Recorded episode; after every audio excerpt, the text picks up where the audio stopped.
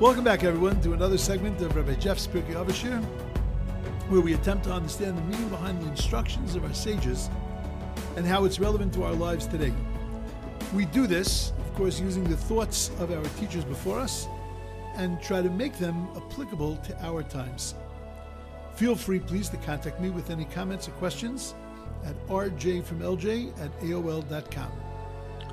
Okay, as I mentioned yesterday, this Mishnah to me is a packed Mishnah. There's a lot of of incredibly important information. We dealt with the Mishnah yesterday in as a whole, as a composite, and that we said that the Mishnah was really continuing on in the thought of community and the creation of community. But there are individual pieces in the Mishnah that can be understood in their own context, and some in the context of community, but some telling us messages that are that are, are beyond that. I want to deal with those individual pieces of the Mishnah um, and deal with them briefly, but but to deal with them because I think that they have again they have important things to say to us. So the very beginning of the Mishnah, Hu Omer used to say, "Ase ritzono kirtzoncha." You have to make God's will like your will, kadeshi ase ritzoncha kirtzono, so that God makes um, your will His will. Batel ritzoncha mipnei ritzono, and then you have to nullify your will in front of His will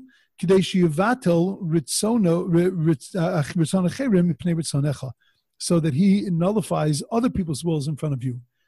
We we discussed that in the context of community and community building, but I think that there is another message that's being sent here. And I think that the other message that's being sent here is that you know we tend to think that mitzvos and mitzvah observance is like we had mentioned a few weeks ago, it's really about gathering points.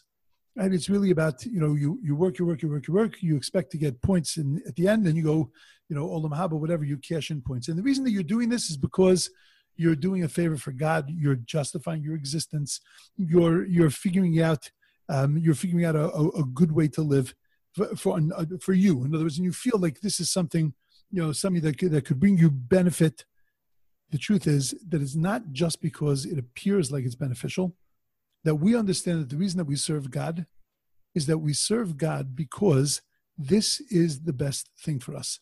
He gave us these commandments not because he wanted to keep Jews busy and not because he wanted to differentiate us from everybody else. It's not like there are so many, so many, so many possible negative explanations that a person could give. The reason why Kodesh Baruch Hu gave us mitzvahs is because he understood that for a person to live with a God and a person to, to connect to a God, these are the things that are necessary for a person to live with. We understand that Avram Avinu was able to understand 613 commandments. He wasn't commanded. Avram Avinu was not commanded. Avram Avinu came up with the idea, the understanding that this, if you want to have a relationship with God, this is what you need to have a relationship with God. You need to have kashrus. You need to have Shabbos. You need to have Um, tzitzis. You need to have these, every single commandment. Avram Avinu was able to intuit because he understood that this was the way that a person is meant to live. And what the Mishnah is saying is, is asay ritzono, that you have to turn God's will, kiritzonecha, like your will. That means in a very simple way. What it means is, is that you have to look at what God wants for you, and you have to recognize that that's really ultimately what you want for you. It's not that I'm doing this because I have no choice or I'm doing this because this is, I'm forced into this. I'm doing this because this is my will, because I understand that God's will for me needs to be aligned with my will. That's what ultimately why my what my will needs to be. My desires, my my pleasures have to be dictated by the the things that God wants me. You know, not it's not that I'm going to make the best of Shabbos look, I, I, can't go out for 25 hours. Okay, I'm going to make the best of it. We'll turn it into a nice time. We'll have a good cholent. We'll sit around with the family. It'll be great. But it's that the understanding that every second that I have in Shabbos is really the best thing for me. It's something that is building my neshama. It's something that building my outlook, building my perspective, building me as a human being. That's a very different perspective in avodas Hashem in the service in the service of God. As I mentioned once before, that God should make your will his will, because remember that God creates the world in a way that he puts us in the driver's seat. And he tells us, You tell me how you want your world to be run. I, I mentioned this, uh, I, I think, uh, many, many classes ago. You know, like when you get a new computer and you have a, um, you know, you, you, you go through your email and you set up um, and you set up your your email and you set up a lot of rules on the email. And the rules that you set up is you know you want your email to come in this way you want it to come in that way you want it to look this way. That's what god does to us in our world. He says to us set up your world. Tell me how you want to receive things how you want how you want judgment to take place in your world. Because however you want judgment to take place in your world that's the way i'm going to judge. So if you want to be you know patient with people i'm going to be patient with you. If you want to be short with people so then i'm going to be short and tight with you also. Not a it's not a punishment it's that you're setting the rules, you're setting the parameters. Ase ritzono kirtzonecha. You have to recognize that God's will is your will. You have to look at it that every single thing that I do, I do with I do because I recognize this is the best thing for me. God will then look at you in the same kind of way, and He will make your will, whatever you want in your life, that's going to be kirtzono. That's going to be His raison d'etre. It's going to be His focus in the in God's ruling and running of your world and creating of your world. But that's for positive things. What about for negative commandments? Negative commandments where you have a desire to do something that's against the Torah. You have what's called a taiva. You have a you have a a desire, a drive to do something against the Torah. So God speaks. The Mishnah speaks that also, and the Mishnah says you have to be batil ritzoncha mipnei ritzono. You have to recognize that what God will for you is the best thing for you, and therefore, therefore you have to sublimate yourself. You have to subdue yourself. You push yourself down a little bit, because if you don't, so then you're going to end up doing something harmful for you. You know, it's an amazing thing. A lot of times, people will look at a lobster and will say, "That's disgusting." How is it possible to eat a bottom sucker like that? Look at it with the tentacles and with the with the clippers and the eye. Like it's nothing. I have to tell you, that for me as a kid, I remember watching these commercials for Butterball ham. And I remember that the lady would take out the knife and she would cut the Butterball ham and the juices would ooze out of the ham. And I looked at that as a little kid and I said, that looks geschmack. That, that is unbelievable. And you know what's amazing? I later learned that that's supposed to be our attitude to things that aren't kosher. Our attitude to things that aren't kosher aren't supposed to be, oh, it's disgusting, it's gross. Our attitude to things that are kosher are, afshi, I would love to have that. It looks amazing. But afshi, I can't because the master of the world told me I can't. And he told me that it's going to be something harmful to me. I, inside of me, I have a desire for it inside of me, it does not look bad. You know, you walk past a, a non-kosher Chinese restaurant. Besides the fact, you know, I used to see a lot of people inside that I knew, but be that as it may, when you look inside a non-kosher Chinese restaurant, then you're looking in there and you're going, I don't know, don't, don't look bad. You know, it smells good, but iafshi, but I'm not allowed to have it. That's what the Mishnah is saying to us. Batil ritzoncha that you have to you have to nullify your will and you have to have a will you have to have a desire it's okay but you have to batil ritzoncha. You have to nullify it mipnei ritzono because you know that this is not what god wants and ultimately it's not what you want because ultimately it's not going to bring you any benefit. And if we live that way that again you're living in a world where you're making yourself second so God is going to create a world for you where you are first. If you put God first, God is going to put you first. I think I might have mentioned this once that, you know, it says that God wears tefillin. What, what does that mean? It's a beautiful Gemara, but the Gemara says that God wears tefillin. First, I always, I always quip, you know, I always joke around that, you know, if God wears tefillin, I want to be the leather, the, the leather mocher, you know, the leather seller for God's tefillin, because that's going to bring in a pretty penny. Those must be one large pair of tefillin. What does that mean that God wears tefillin? Can you imagine that image? You know, of God saying, you know, be back with you five minutes, just got put on my tefillin. Like, what does that mean?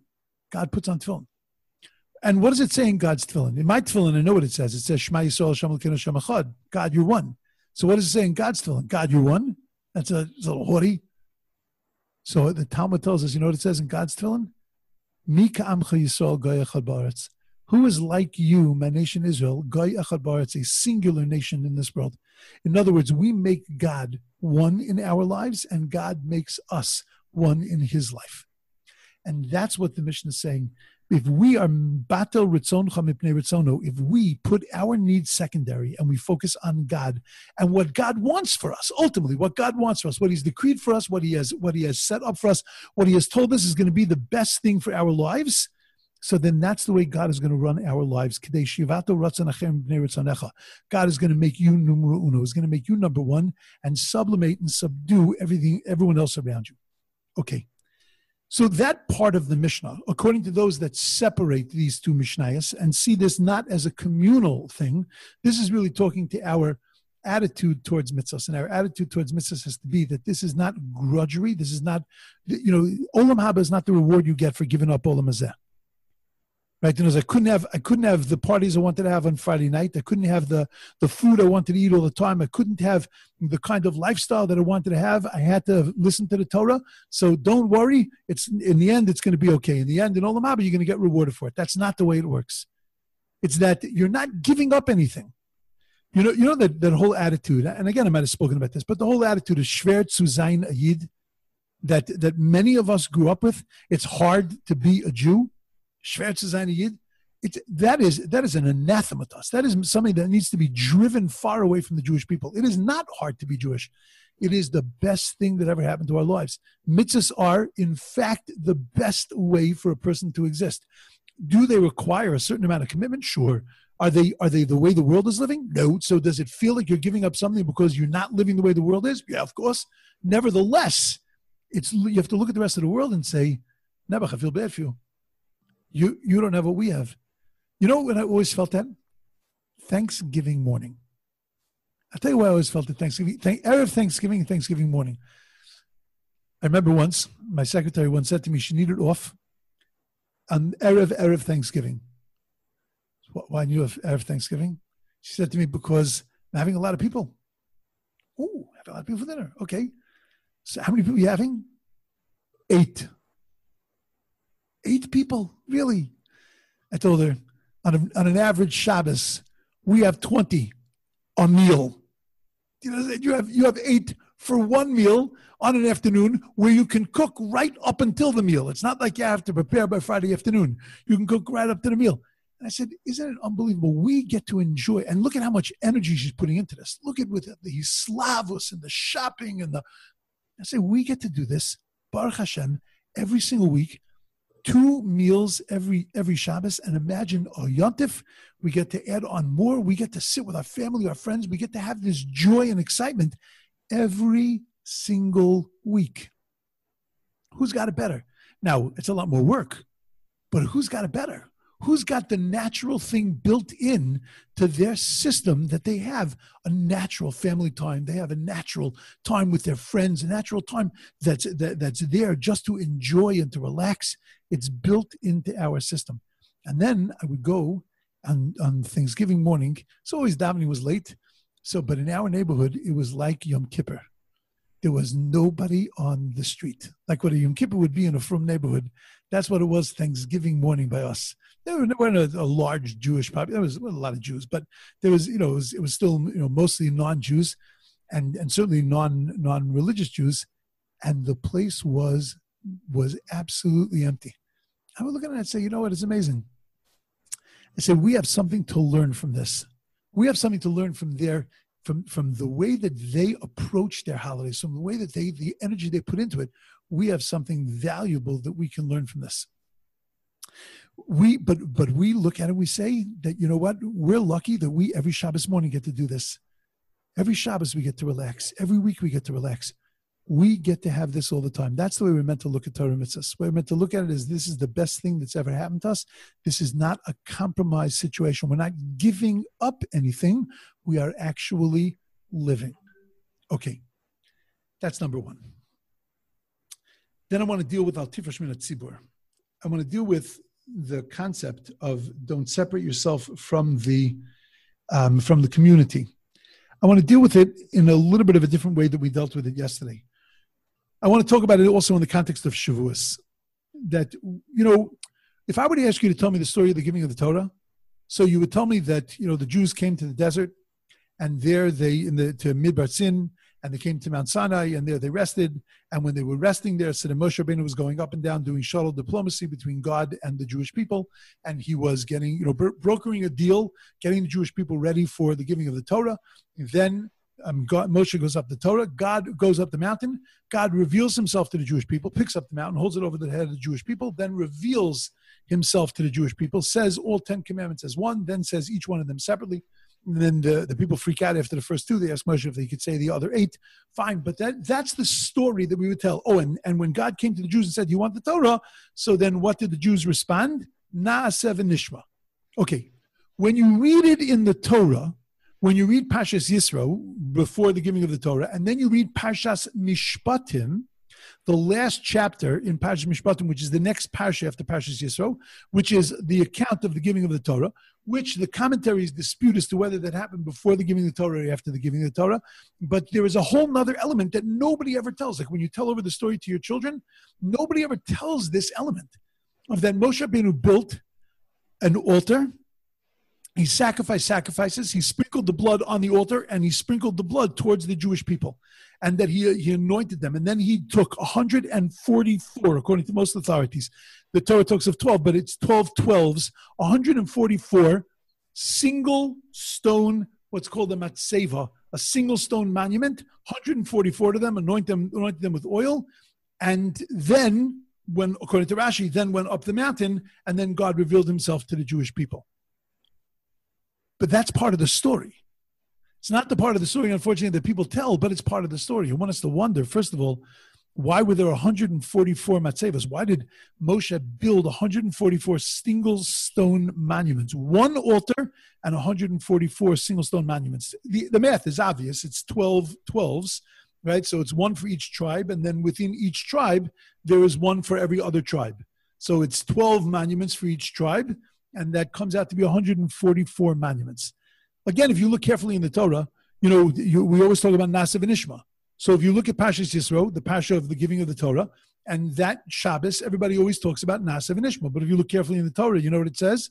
Naaseh. The Jews answered back, God, we will do. Doesn't say a word about Nishma. You know where Nishma appears? Where that whole story, the Na'aseh v'nishma, the words, not we will do and we will listen, which is considered the greatest thing that ever happened to the Jewish people. That we were talking a, a, an angelic formula. Wow, amazing that we would say that. You know where that appears? That appears in Pashas Mishpatim.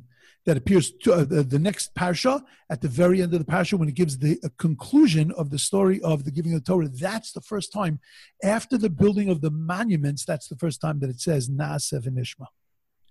So we have to understand what's the monuments. We have to understand what's the 144. We have to understand what's the Na'aseh v'nishma only at the end of the story, not at the beginning of the story. What's going on here? Let's talk very briefly about the difference between a matseva and a mizbeach. A matseva, single stone monument, a mizbeach made up of a of, of a joining together of many many stones there are many, many differences between a matzev and a mizbeach. I could, I could speak for a long time about this, and it'll take us in many different directions. I'm going to go one direction today. An important direction, an important thing to know is, is that in the Torah it says that God hates matzeva. He hates single stone monuments. Perhaps a different time I'll tell you why. I'll, I'll give you a different reason why. But he hates single stone monuments. Now, by the way, in the Torah, how many times does it say that God hates?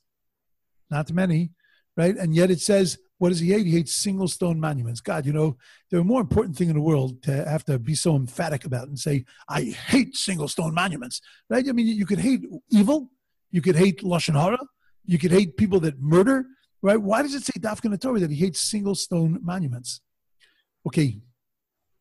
The difference between a single stone monument and a mizbeach is that a single stone monument represents avodas yachid. It represents the service of an individual which before the giving of the Torah was perfectly fine. God didn't hate it. It was only afterwards that God hated it.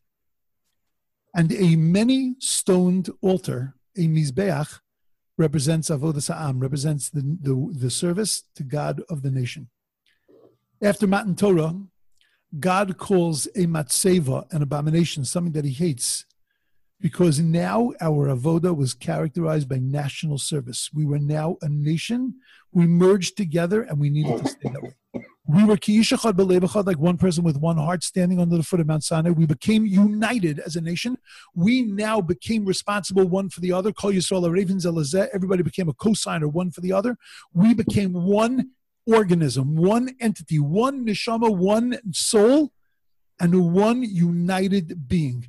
And therefore, individuality, separating as an individual, now became something that was an anathema to God.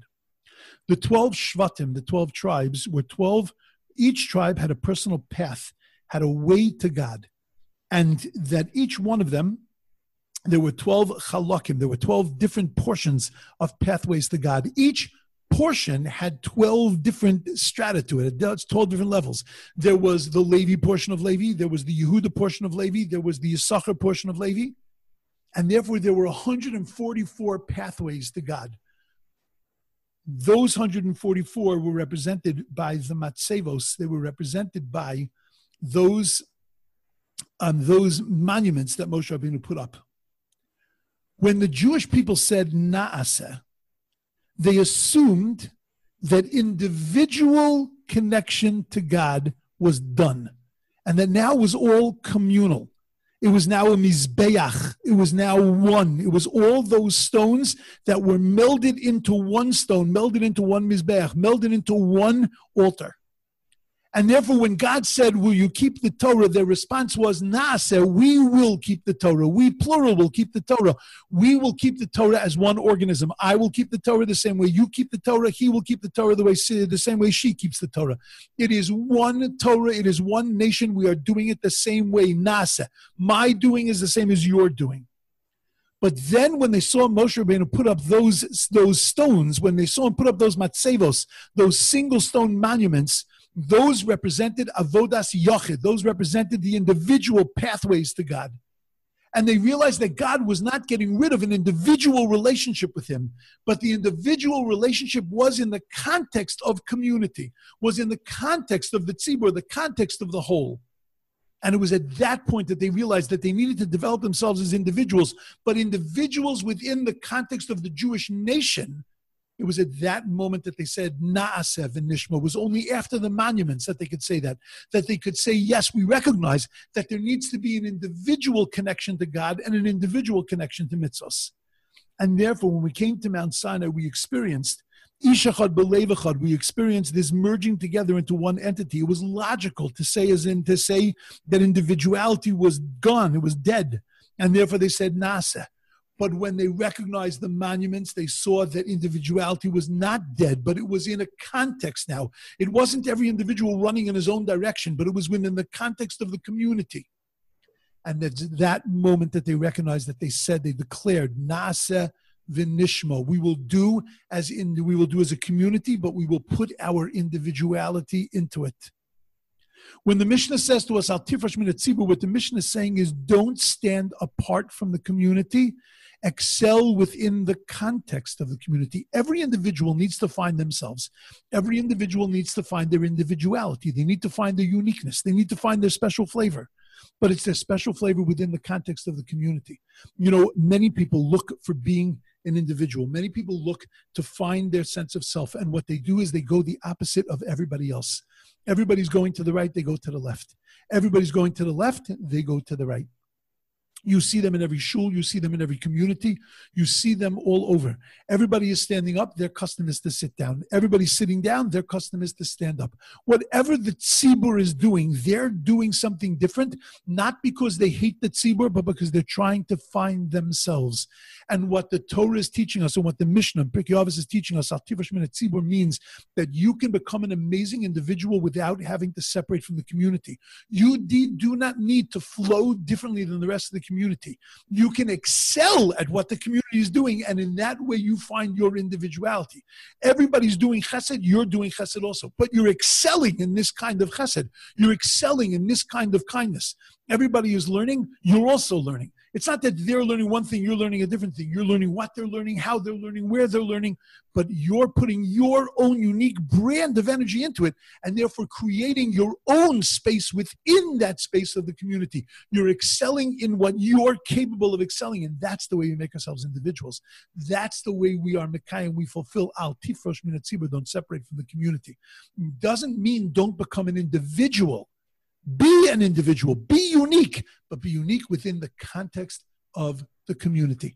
And that's what that ignored section of the Torah, that's what that little ceremony of Moshe was telling the Jewish people that there is a Mizbeach, one Mizbeach. There is one way to serve God. In within that, there are 144 individual pathways. There are 144 different types and permutations of ways to be able to reach him. But it's within the context of that one Mizbeach. There aren't 10 Torahs, there aren't 20 Torahs, there aren't many, many different paths. There's one pathway, there's one Mizbeach. But within that, you can find your uniqueness. You can excel at something. You can pour your energy into something that becomes your thing. You know, when you live in a community of people, you always know that that's the that's the chesed person. That's the person that's always going to organize shiurim. That's the person that's going to make sure that there are meals for somebody that's sick. That's the person that's going to worry that, you know, if they haven't seen a person in a week in shul, they're going to call them. Everybody's got their place. It's not that we're separating from each other. We're doing different things than each other within the context of the community and finding our place to excel. There was a great rabbi that they called um, Ben Tzitzak and they say, why did he? Why was he called that? You know, the Tzitzis man, because that was his unique mitzvah. It's not that he ignored the other six twelve, and it's not that he did it different than anybody else in the community. It's that he excelled in that mitzvah. He found his individuality within the context of that mitzvah. And that's what the, that's what we're being taught. Al tifrosh min If you want to find your individuality, you can find it without standing apart from the community. You can do it by excelling within the context of the community.